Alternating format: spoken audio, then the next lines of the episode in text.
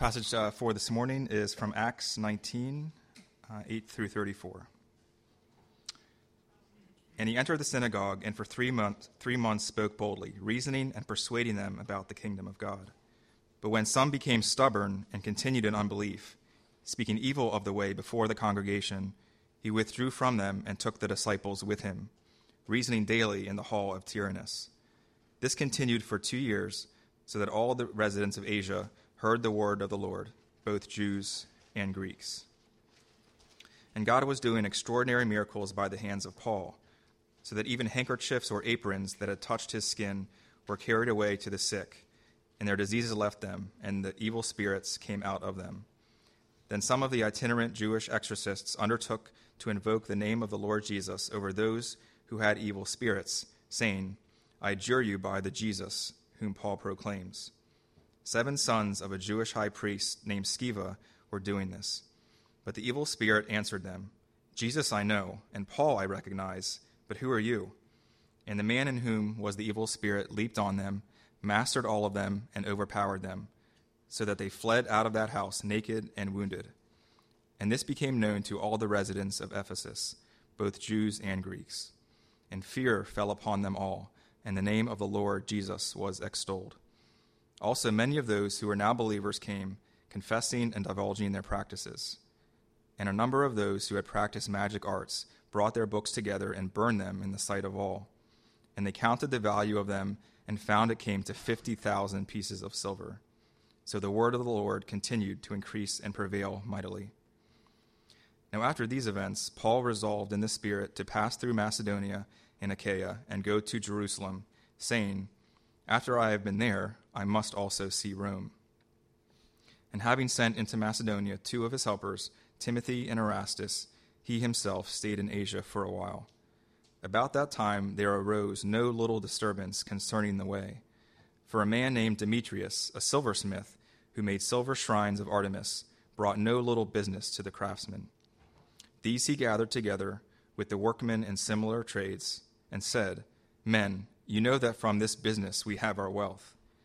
And you see and hear that not only in Ephesus, but in almost all of Asia, this Paul has persuaded and turned away a great many people, saying that gods made with hands are not gods. And there is danger not only that this trade of ours may come into disrepute, but also that the temple of the great goddess Artemis may be counted as nothing, and that she may even be deposed from her magnificence, she whom all Asia and the world worship. When they heard this, they were enraged and were crying out, Great is Artemis of the Ephesians. So the city was filled with the confusion, and they rushed together into the theater, dragging with them Gaius and Aristarchus, Macedonians who were Paul's companions in travel. But when Paul wished to go in among the crowd, the disciples would not let him. And even some of the Asiarchs, who were friends of his, sent to him and were urging him not to venture into the theater. Now some cried out one thing, some another, for the assembly was in confusion and most of them did not know why they had come together. Some of the crowd prompted Alexander, whom the Jews had put forward. And Alexander, motioning with his hand, wanted to make a defense to the crowd. But when they recognized that he was a Jew, for about two hours they all cried out with one voice Great is Artemis of the Ephesians. Let's pray together. Father, we thank you that uh, you promise your presence with us, Father, and that uh, your presence uh, affects not only uh, our hearts and our minds, uh, but it affects the, the deepest and most intimate places of our lives. So, Father, speak to us here this morning because we need uh, to hear your voice today, Father. Speak to us in your word. Draw us closer to you. We pray it in Christ's name. Amen. Uh, when we were uh, hanging out in the house yesterday, uh, one of my my uh, children found a coin and brought it up to me. It was not a it was not a normal coin. He brought it up to me and he said, "Daddy, where where is this coin from?" And I looked at the coin and it was one of the old tokens from the Garden State Parkway in New Jersey. Okay? They don't use this anymore, but they did, I guess a long time ago. And my son said to me, "Daddy, is this from a foreign country?" And I had to pause for a minute before I even answered that question as to whether that was a foreign country at all. Made me think about uh, the first time uh, my wife and I started dating. My wife is, is from New Jersey, and uh, I've told her this before, and I asked her permission before I told you about it. Is uh, when we first started dating, uh, I was most unsure about our relationship surviving than any other dating relationship I'd had before then. Now, I felt that way because we were just really different. I was this kid that was born and raised in Baltimore, and, and she was this girl who was born and raised in North Jersey, and we were just incredibly different. And uh, that came out with one of the first times I went and uh, visited her family up in uh, northern New Jersey. They lived 30 minutes west of, of Manhattan. So the first time that we went up and visited, uh, she took me into New York City, and it was the first time I'd ever been to New York City. And uh, my whole frame of reference from New York City was what I watched on TV. And if you watch TV back then, every crime drama, every kind of like villainy superhero movie all took place in New York City. So she said that when I when she first took me to New York City, I was like a paranoid personality. I was afraid that every corner I turned around, somebody was going to stick us up, and I was going to have to defend our wife. And she said it. And she said it was the worst when we took a, ca- a taxi cab. I'd just seen a movie about some guy that got murdered in a taxi cab in New York City, and I was scared to death. But over the years, uh, as we dated for a long time, obviously, uh, she began to take me back and back to New York City, and my, my guard started to let down, and I started to, to really like New York. I started to, to, to learn its story and to learn its identity. Of course, its story was very, very different than Baltimore. It still is. But it reminded me that every city has its story, doesn't it? Every city has uh, its history Every city has its heroes, every city has its, its villains, and all those things make up each city's personality and its identity. But all cities, we've seen, all cities have tremendous influence. The second half of the book of Acts uh, follows uh, an urban church planting initiative uh, that was really spearheaded by Jesus' first followers. These were Jesus' followers that, uh, that took on his mission after Jesus returned back into heaven. And if you look at the second half of the book of Acts, what they did is they traveled from city to city. And as they traveled from city to city, that the message of the gospel remained the same but how they applied that message to the different story of all the cities they went to, of the, the different narratives they interacted with, was very, very different. But every city was hard. Every city they went to presented difficulties. Every city they went to presented challenges. And often the spread of this gospel message is powerful, but it often is really, really hard. Teddy Roosevelt uh, famously said this. He said, Nothing in the world is worth having or worth doing unless it means effort, pain, and difficulty. He said, I've never in my life envied a human being who led an easy life. Instead, I've envied a great many people who led difficult lives and led them well. You see, the gospel, as it went to all these different cities, it changed lives in all these different cities that it went to, but it also faced pain and it faced difficulty and it faced opposition almost every place that it went. This morning, what I'd like to do just over the next few minutes is look at the opposition that the gospel faced in one particular city, the city of Ephesus.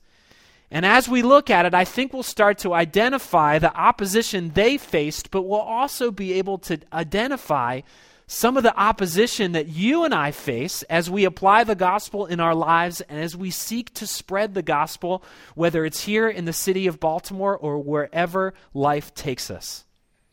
You see, Paul, when he wrote back to this church in the, in the book of Ephesians in chapter 2, he identifies three particular sources of opposition that he ran into and you and I often run into uh, in our lives when it comes to the gospel. And those three sources of opposition he identified as the world, as the flesh, and as the devil.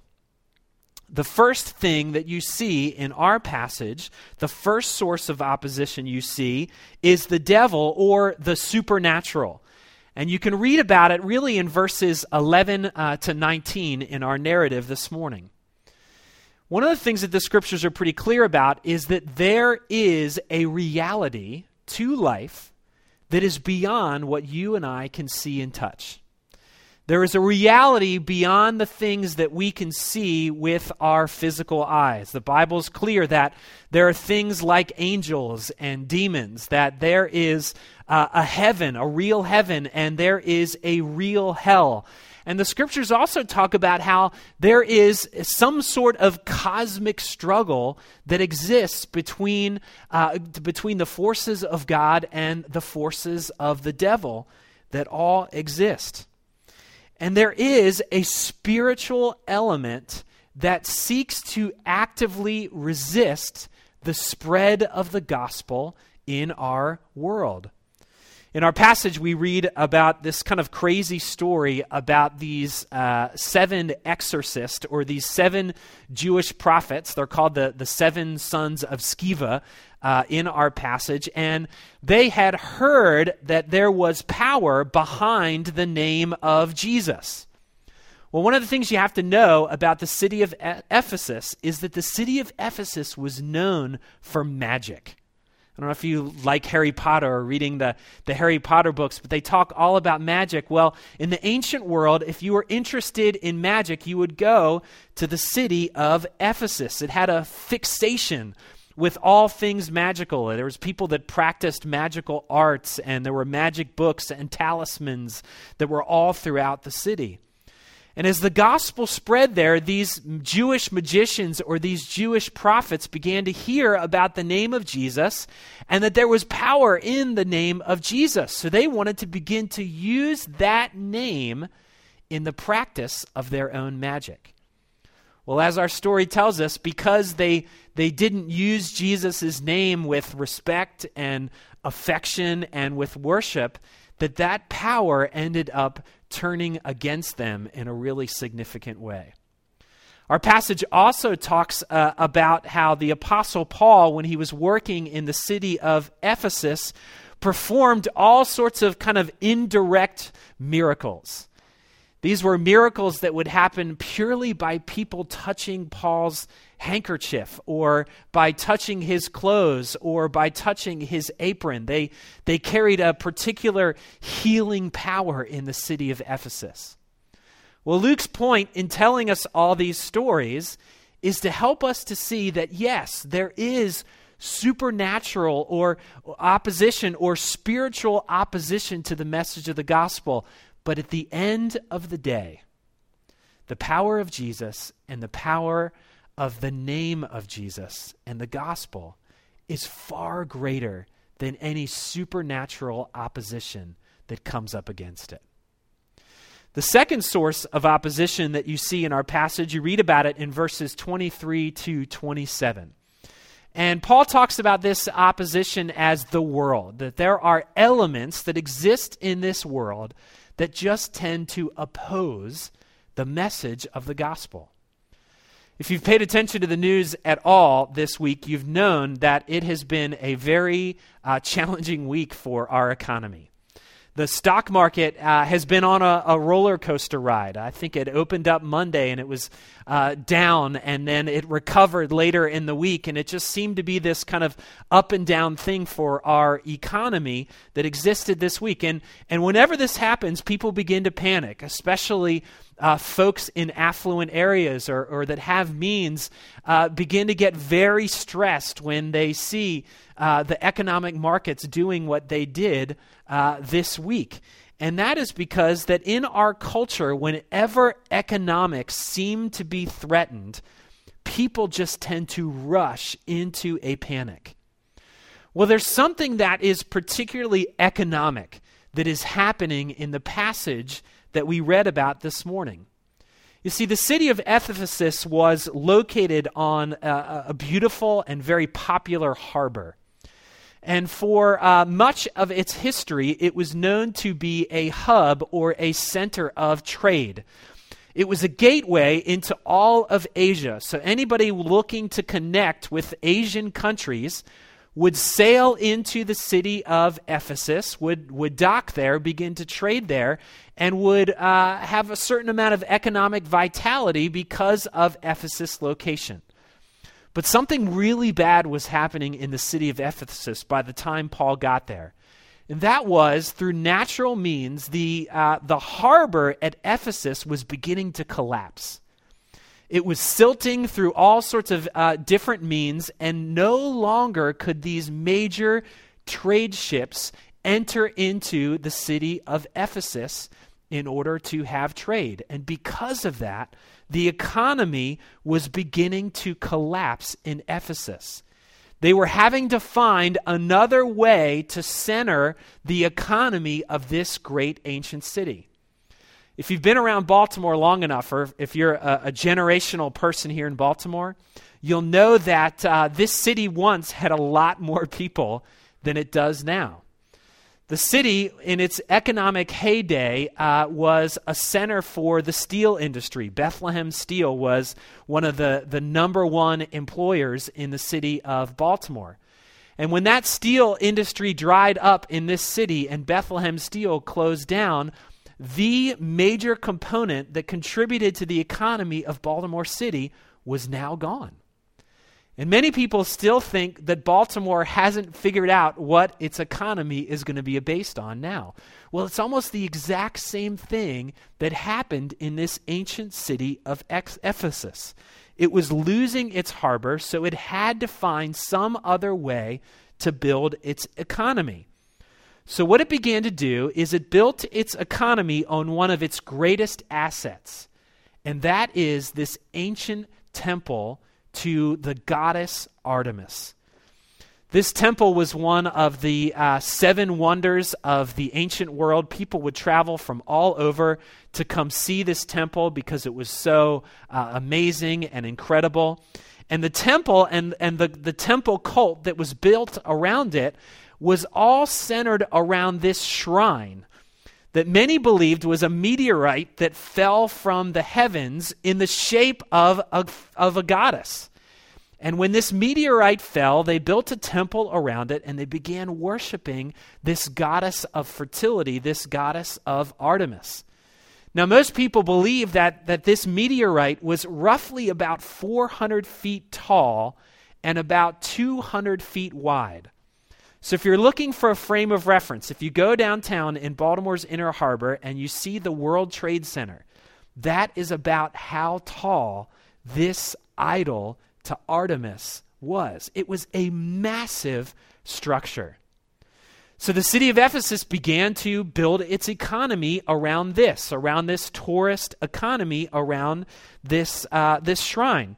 They, people would sell uh, temple sacrifices for people to engage in, and silversmiths would create these silver shrines that they would sell all around this temple. And people could go and, and worship Artemis. They'd see this great artifact. They'd want to buy a souvenir, and then they could go home and worship Artemis in their own home. And this was the center of the economy for the city of Ephesus when Paul arrives. So Paul arrives in Ephesus. He sets up camp. He begins to minister there. Our passage tells us that, that he ministered there for roughly three years.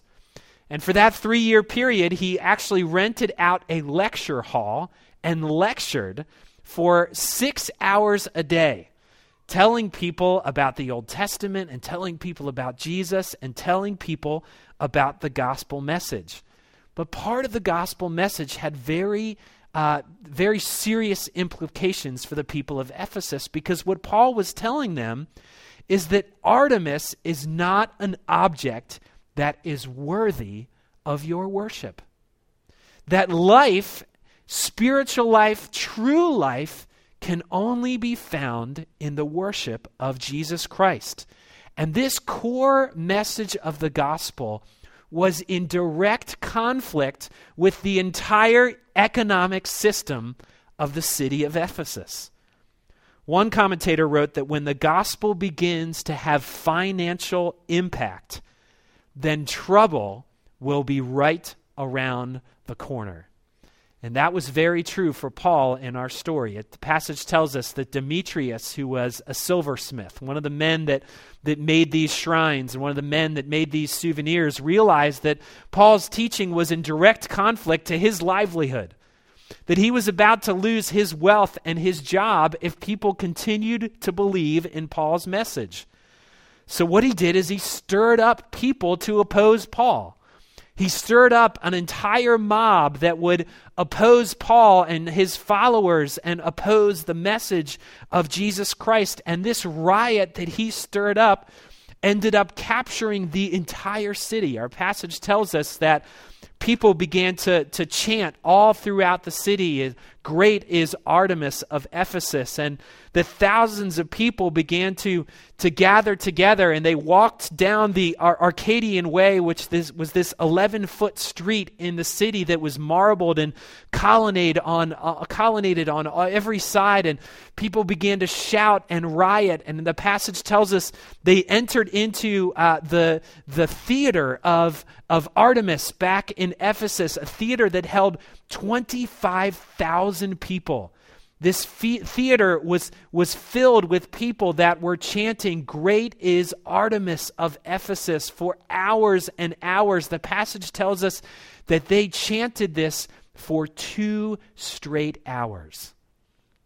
Paul wanted to do what he always does. He wanted to rush into the riot. He wanted to, to rush into the mob and begin to speak the message of Jesus, but his friends wouldn't let him. They said, Paul, you're going to die if you enter into this mob, if you enter into this riot. And so the message of the gospel faces a different sort of opposition. Yes, it faced a, a, a spiritual or a supernatural opposition but it also faced an opposition from the world. It faced an opposition from the, the cultural system of the Ephesians. It, it faced opposition from the world that they live in, and very often, even in our context, the gospel faces opposition from the world and the culture that we live in. In fact, we have to ask ourselves that maybe if the gospel isn't in some ways conflicting with the system of this world and our culture, then maybe we've lost sight of the gospel itself.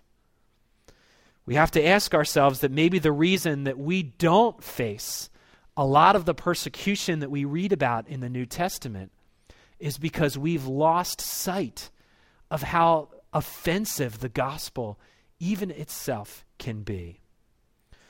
But lastly, we see one other sort of opposition from our passage this morning. We read about it in verses 28 to 34.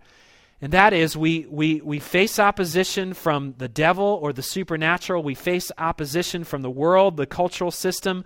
But mostly we face opposition from what Paul calls the flesh, which is just a fancy way of saying what is inside of us. You see, it's easy to think that our problems or all the opposition to this message of Jesus comes from outside of us.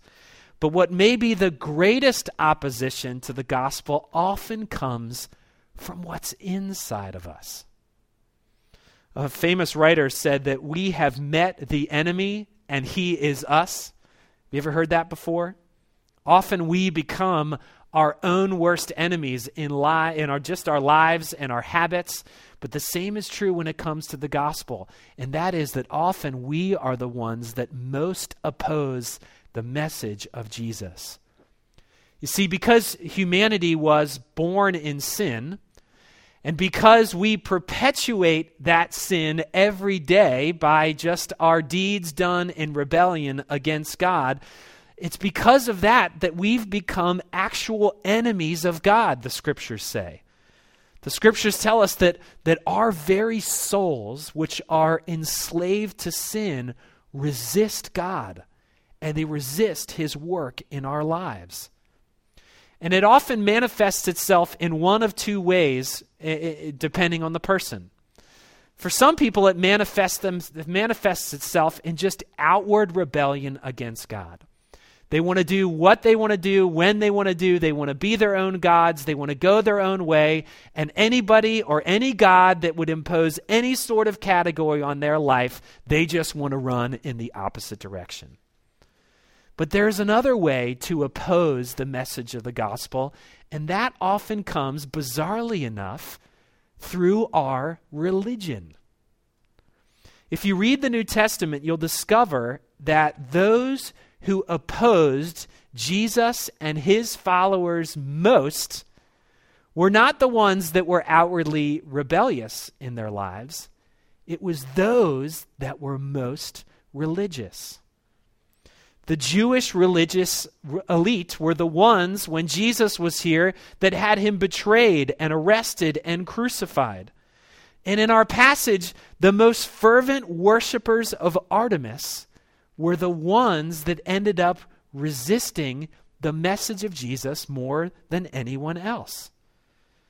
See, what we realize is that those people that often feel like they have their lives together, those people who have worked hard on building their spiritual resume, those who have allowed their own spiritual pride and religiosity to cloud them from their true need for Jesus and their true the true nature of them their souls, those are the ones that often most reject the message of Jesus.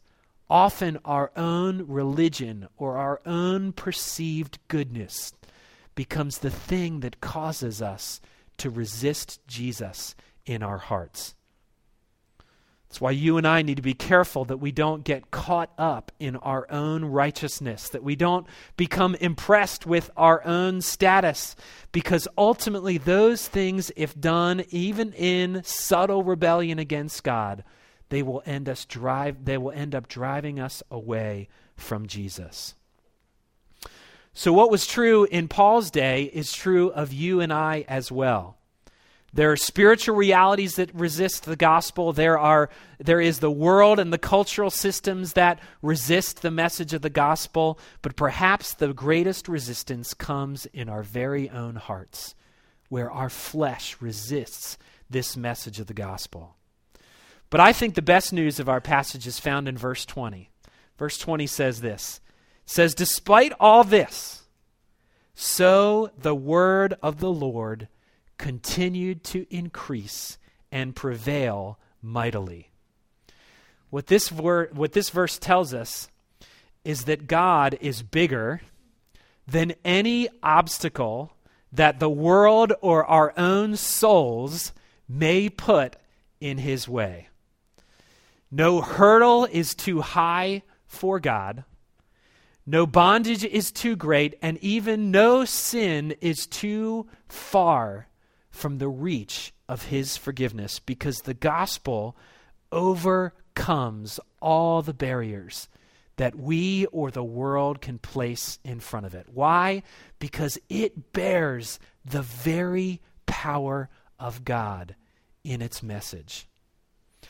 Lately, I've been uh, reading a book called Severe Mercy. I know some of you uh, have read this book before. Um, I f- I don't even know how to pronounce the author's name, so I'm not going to try. But it's a it's a it's a autobiographical story ab- about a man and uh, his wife, about how uh, they met with one, met one another, how they fell in love with one another, how they found Christ in their relationship, and ultimately uh, how death parted them from each other.